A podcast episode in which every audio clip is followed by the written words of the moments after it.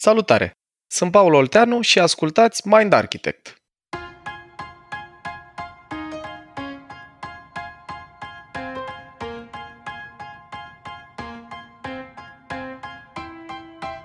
Îți vine să crezi sau nu, înveți cum să te atașezi atunci când ești foarte mic și așa rămâi toată viața. Despre stilurile de atașament și impactul lor, pendelete, în episodul de azi cu Paul Olteanu. Iar dacă îți place ce ai auzit, nu numai că poți intra pe mindarchitect.ro pentru alte episoade și resurse, dar ne poți susține pentru a continua producția acestui podcast pe pagina de Patreon de pe site-ul nostru. Paul, am aflat că atunci când ești copil se formează modul în care te atașezi sau nu te atașezi de oameni. Aș vrea să discutăm puțin cum se manifestă asta la maturitate și acasă, dar și la birou. Nu, înainte să ne spui tu întâi ce sunt stilurile de atașament. Ce sunt stilurile de atașament? Mie tema asta, la un moment dat, acum câțiva ani în viața personală, mi-a schimbat, cred că la propriu viața. Dragilor, teoria asta a atașamentului și discuția despre ea, eu cred că e ceva ce ar trebui să purtăm în toate școlile din România, până în clasele așa 11-a, 12-a când devenim și foarte, foarte preocupați de relații, pentru că e, o tem- e un life skill, e o informație, cum să zic, la fel de importantă cum e ce combustibil pui în mașină, cam la fel de importantă e și informația asta. Stilul ăsta de atașament se formează, mai întâi de toate, ideea interesantă e așa ca să o legăm și de episoadele anterioare. Am povestit noi că elefantul, sistemul limbic și creierul reptilian în sistemul nostru limbic acolo, în elefant, există o predispoziție pe care o au toate mamiferele să intre într-o relație de atașament cu îngrijitorul, cu caregiverul, lucru pe care îl putem observa la orice mamifer, la cățeluși, la văcuțe, la pisici, la porci, așa mai departe. Cum iese puiuțul, cum se naște, strigă și caută contact cu figura de atașament, cu mama. În general, indiferent de specie, vorbim cumva despre mamă observăm chestia asta? Adică e, e ușor de vizualizat? Uite, ce povestești tu mi-aduce aminte o chestie. Am văzut pe net o, o colecție de poze cu poze din sălbăticie, premiate. Mm-hmm. Uh, și pe lângă foarte multe poze era poze cu un hipopotam care avea un puiuț de hipopotam în gură și în spatele lui era mama hipopotamului care arăta într-adevăr foarte distrest, foarte deranjată. Mm-hmm. Și poza surprindea momentul în care un uh, hipopotam tânăr da. Practic, omora puiul respectiv, îl luase în gură și l-a, și l-a omorât în cele din mm. urmă. Mm-hmm.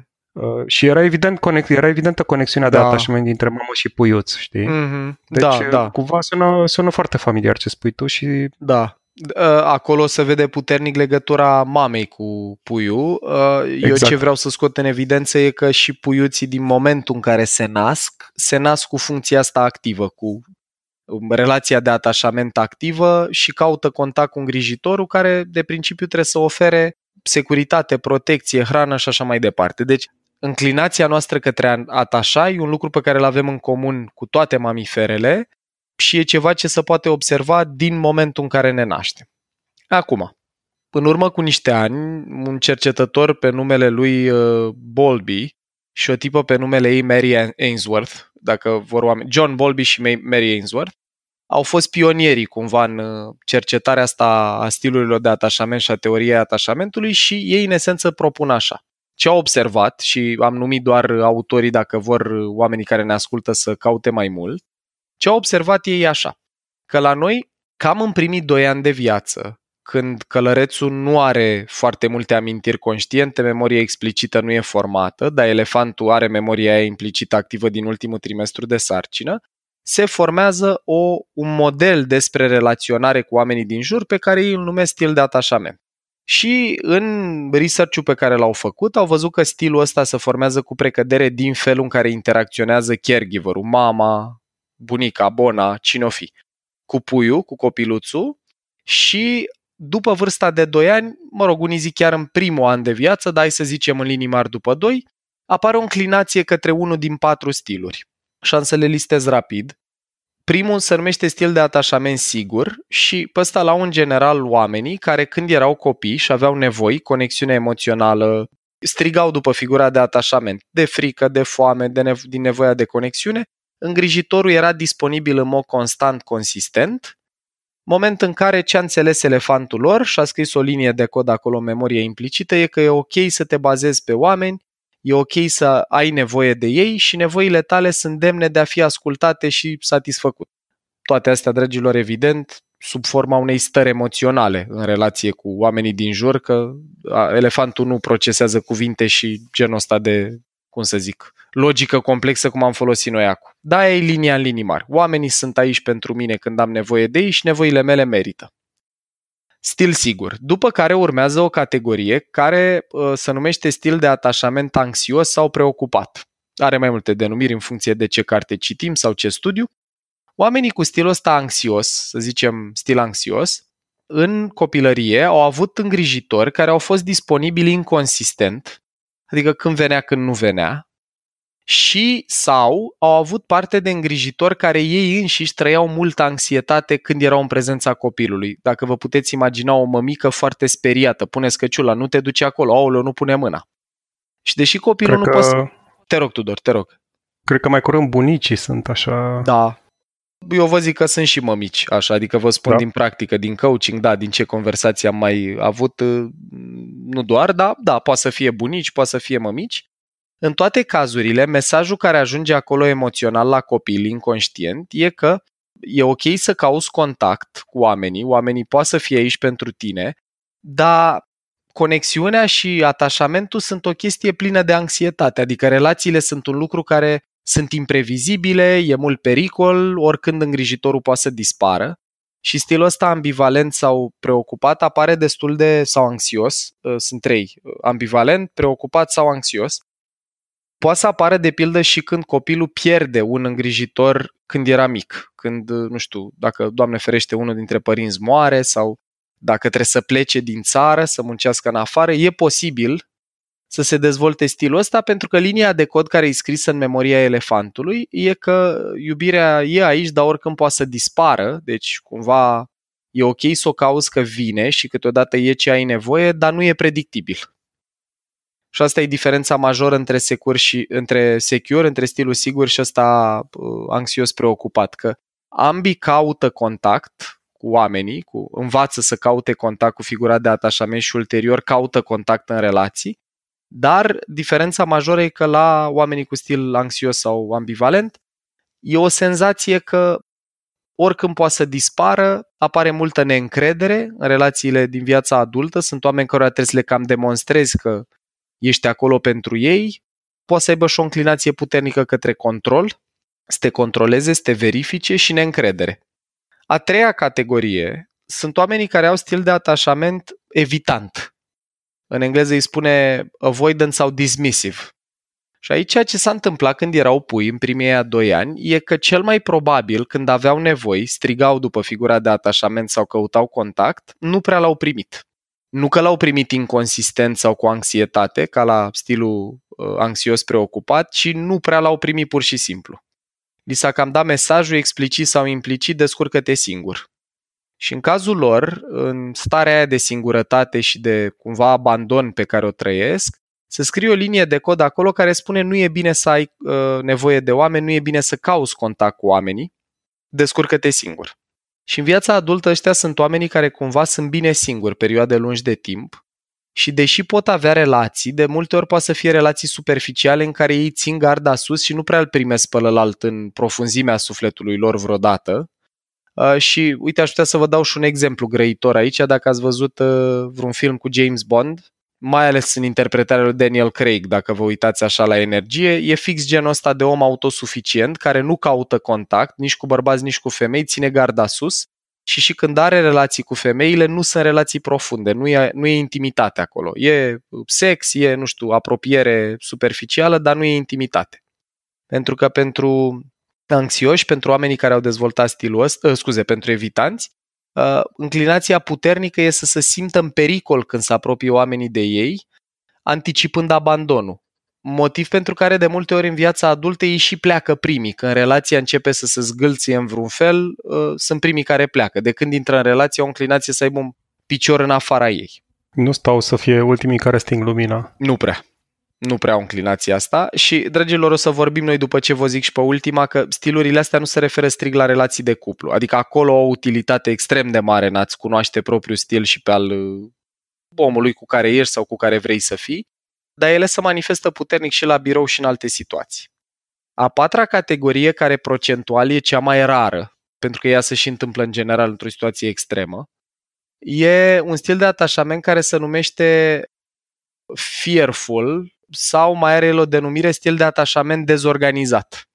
Disorganized attachment style. Și aici stilul ăsta apare când copilul, când era mic, a trăit un fel de paradox biologic. Un neurocercetător care îmi place mie mult, pe care îl cheamă Daniel Siegel, chiar așa numește situația lor în copilărie, biological paradox. Respectiv, figura de atașament de care ei sunt în mod biologic atașați, de pildă mama sau poate un membru al familiei care i-a luat locul relativ repede, reprezintă pentru ei cea mai mare șansă de supraviețuire, cum e pentru toate mamiferele. Când suntem mici și vulnerabili, părinții sunt cea mai bună șansă să supraviețuim. Dar în egală măsură, părintele sau persoana asta care le era figură de atașament centrală reprezenta și o foarte mare amenințare. Un tată alcoolic, poate o mamă depresivă, un părinte violent, nu știu, o persoană care îi amenința, le amenința fizic supraviețuirea. Și acolo cumva ce se întâmplă în creier e că e, e apăsată frâna și accelerația simultan cumva, de asta Siegel îl numește și biological paradox, în sensul că oamenii ăștia în viața adultă, într-un fel, nici nu prea caută contact, că au învățat să țină distanță, dar când totuși apare contactul cu cineva, simt multă anxietate. Adică, într-un fel, ar vrea contact cu oamenii pentru că na, e o nevoie implicită pe care o avem de conexiune și de contact, dar când se apropie cineva simt foarte, foarte multă anxietate și în cazul lor apar chiar comportamente autodistructive, adică cumva când totuși apare cineva în viața lor care îi acceptă, persoană pe care nu o căutau neapărat, când începe să apară un pic de intimitate sau apropiere, fac lucruri inconștient să îndepărteze persoana asta și trăiesc și multă anxietate. Evitanții îndepărtează persoana că, că lor le e bine singuri. La Fearful sau la stilul ăsta dezorganizat îmi vine în minte un film care ilustrează asta bine dacă ați văzut Good Will Hunting.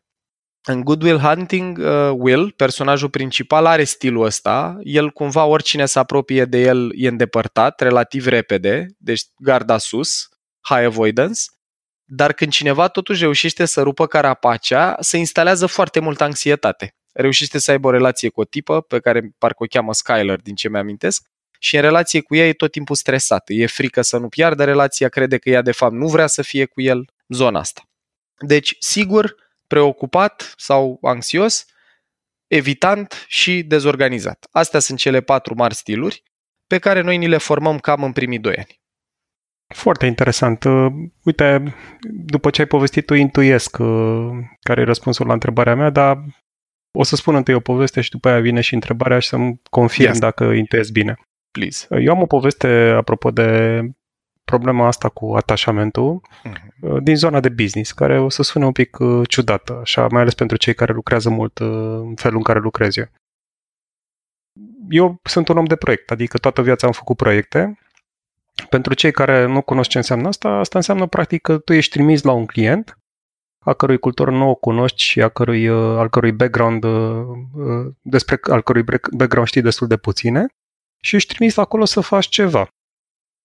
Întâmplarea face că proiectul în care, despre care vreau să vă povestesc, în proiectul despre care vreau să vă povestesc, am fost trimis să fiu parte dintr-o echipă de specialiști la o companie. Uh-huh. Uh, și în echipa respectivă eu jucam un rol echivalent cu al, cel, al celorlalți membri din echipă. Pur și simplu aveam o treabă tehnică de făcut. Șefa echipei din care făceam parte era o tipă foarte profi, foarte ok. Uh, un pic cam controlling mi s-a părut pentru că avea niște reguli de tipul uh, să fie întotdeauna copiată în mail-urile, chiar și în mail-urile tehnice, comunicările tehnice. Mm. Adică erau niște reguli un pic excesive pentru că informația de acolo nu era o informație critică pentru ea, știi? Nu ar fi avut în teorie ce să facă cu ea și cu toate astea insista să fie tot timpul în buclă, știi? Mm-hmm. Noi eram destul de mulți, nu eram trei oameni, erau șapte, opt oameni, îți dai seama că să gestionezi nivelul da, ăla de informație cu toată lumea copiind pe toată lumea e foarte multă mhm. încărcare. Mm-hmm. Ei, și la un moment dat uh, pur și simplu am vrut să plec de acolo, găsisem alt job și am vorbit cu angajatorul meu din vremea respectivă să mergem împreună la tipa asta și să explicăm că urmează să plec. Uh, aveam deja un plan de backup, aveam un succesor, știam exact uh, care sunt pașii, ne-am dus la ea uh-huh. și efectiv a început să plângă.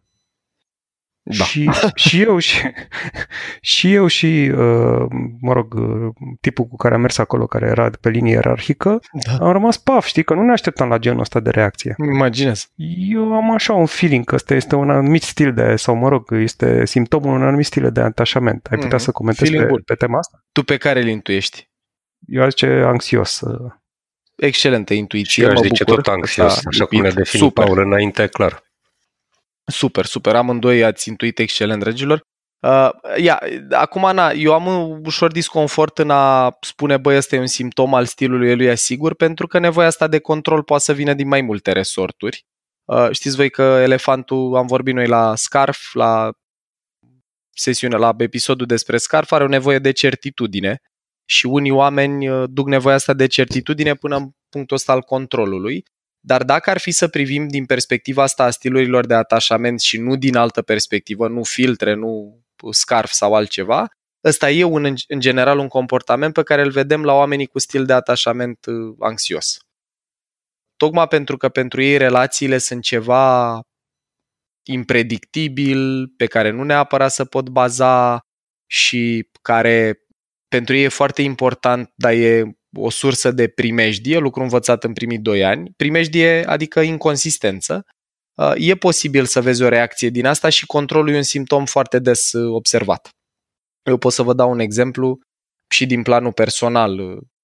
Eu am o relație cu cineva care na, a avut o înclinație puternică către genul ăsta de energie și în primii doi ani din relația noastră, în mod particular, uh, era foarte prezentă energia asta de tip control. Unde ești? N-ai avut timp să-mi dai mesaj.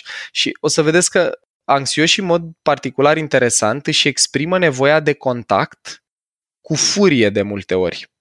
Poți să vezi și stări de tristețe la depărtarea față de partener, dar de multe ori anxietatea asta iese violent, iese mai degrabă pe fight decât pe flight și e un, uh, un indicator bunicel. Că tot ai dat tu exemplu din Business Tudor, vreau să zic o idee legată de asta. Pentru că stilul ăsta e o matriță, dragilor, timpurie despre relația noastră cu toți ceilalți oameni. Deci, cumva, relația timpurie cu mama dă un blueprint pentru felul în care ne uităm la toate celelalte relații ale vieții noastre, e modelul timpuriu. Chestia asta nu e restrânsă la relații de cuplu. O vedem și la birou, cum bine a exemplificat tu, Tudor, Uh, și o vedem și în relații de prietenie și de altă natură. Adică pot să vă dau un exemplu cu unul din cei mai buni doi prieteni ai mei care e în mod vizibil foarte evitant. El nu prea arată emoție intensă în nicio direcție, adică dacă îl deranjează ceva, nu faci un mare caz din chestia asta, dar foarte repede trage concluzia că e singur, n-ai cum să-l ajuți și n-are sens să te mai roage fără cumva să grăiască ce are nevoie în avans. Adică să spună, bă, pentru mine asta e o chestie importantă, înțeleg că de data asta n-ai putut, ai putea pe viitor, te rog, să fiu un pic atent la zona asta, că pentru mine contează mult. Cine credeți că ar zice-o pe asta? Ce stil ar putea să vorbească așa? Cred că e cineva cu un atașament sigur, zic eu. Zici excelent. Că unul din principalele trăs- una din principalele trăsături la stilul sigur e capacitatea asta de a-ți grăi nevoile pentru că ai așteptarea implicită de când erai pui, de când s-a format stilul, că tu dacă țipi, lumea vine. Și e acolo pentru tine și tocmai pentru că ai avut consistent parte de atenție, afecțiune, iubire și senzația asta de siguranță, în viața adultă nu percep distanțarea temporară de partener, că nu știu, pleacă într-o delegație, stă mai târziu în oraș decât ai tu chef și îl lași acolo, nu percepe asta drept ceva amenințător nu declanșează amigdala, nu sperie elefantul. Și asta e, astea sunt câteva așa, exemple de cum le putem identifica. Eu ce pot să vă dau ca exemplu personal și să și introduc o idee, cum că stilul ăsta se poate schimba în timp.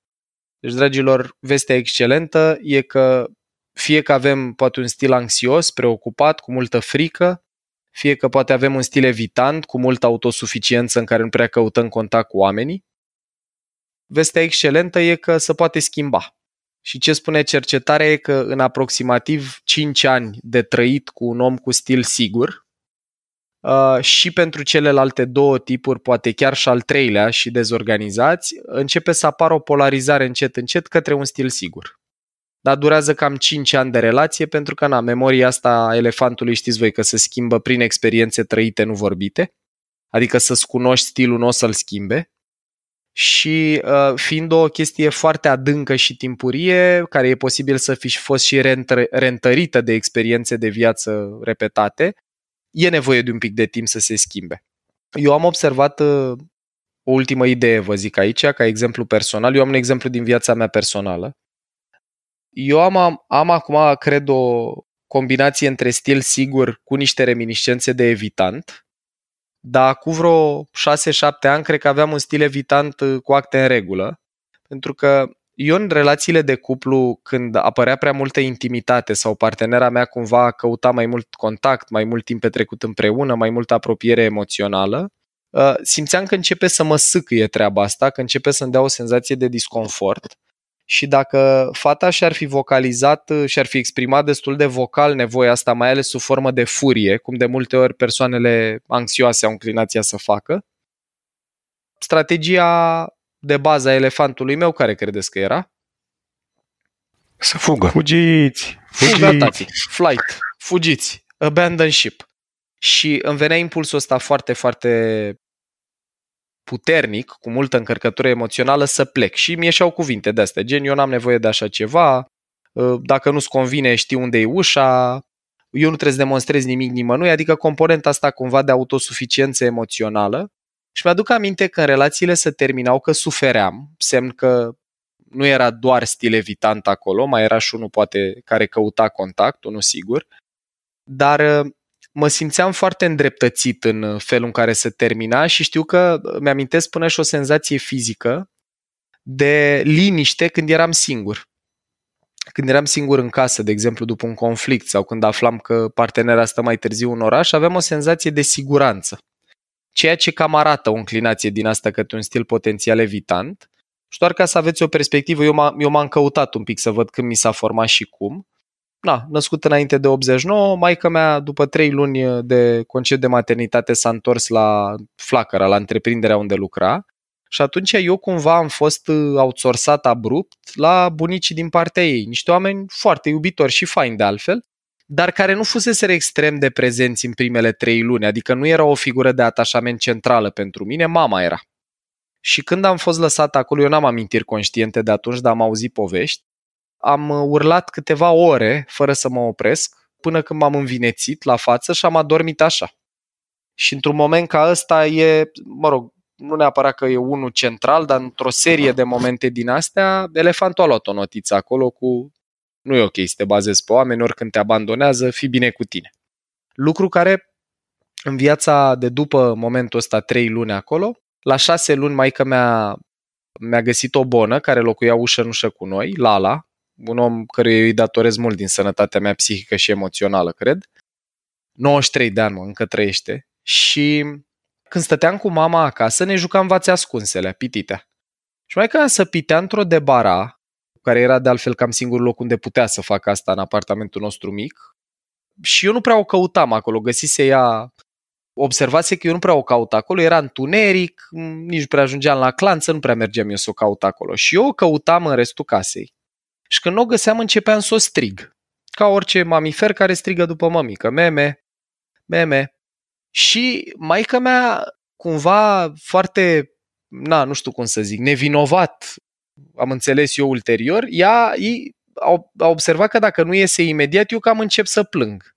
Băi, și îi se părea super drăguț că eu încep să plâng după ea. O înduioșa foarte tare chestia asta, îi se părea foarte simpatic dar mă lăsa un pic să încep înainte să iasă, tocmai pentru că o impresiona, o, cred că îi încărca un pic bateria pe o nevoie de apreciere. Dar ce, ce mi reîntărea atunci era senzația asta că, bă, oricând pot să fie abandonat. Și emoțiile astea se duc adânc acolo la elefant în sistemul limbic și apare predispoziția asta.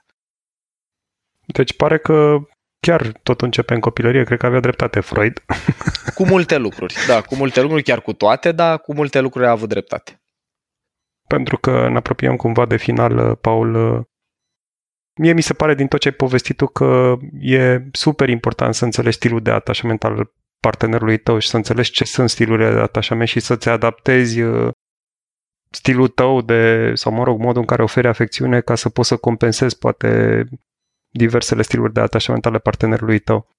Uh, eu ăsta un sfat pe care l-am putea da oamenilor să se uită un pic uh, cu atenție aici și să încerce să înțeleagă mai în profunzime povestea asta? Eu cred că e important să-ți înțelegi și propriul stil de atașament, că uite, asta exact, ne întrebări... Exact, asta vroiam da. să zic.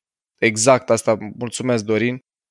E cam fix despre asta e vorba cumva dacă vrem să avem relații mai bune, dincolo de tot ce am discutat noi în episoadele anterioare, cu a înțelege creierul, deturnările emoționale, călăreț elefant, modelul scarf, stilul ăsta de atașament are o greutate aparte în viața noastră relațională, nu doar amoroasă ci, sau romantică, în general în relațiile cu oamenii, pentru că reprezintă o matriță brută, foarte profund întipărită în memoria aia implicită, e foarte util să știi propriul stil, că poți să înțelegi de unde îți vin niște porniri.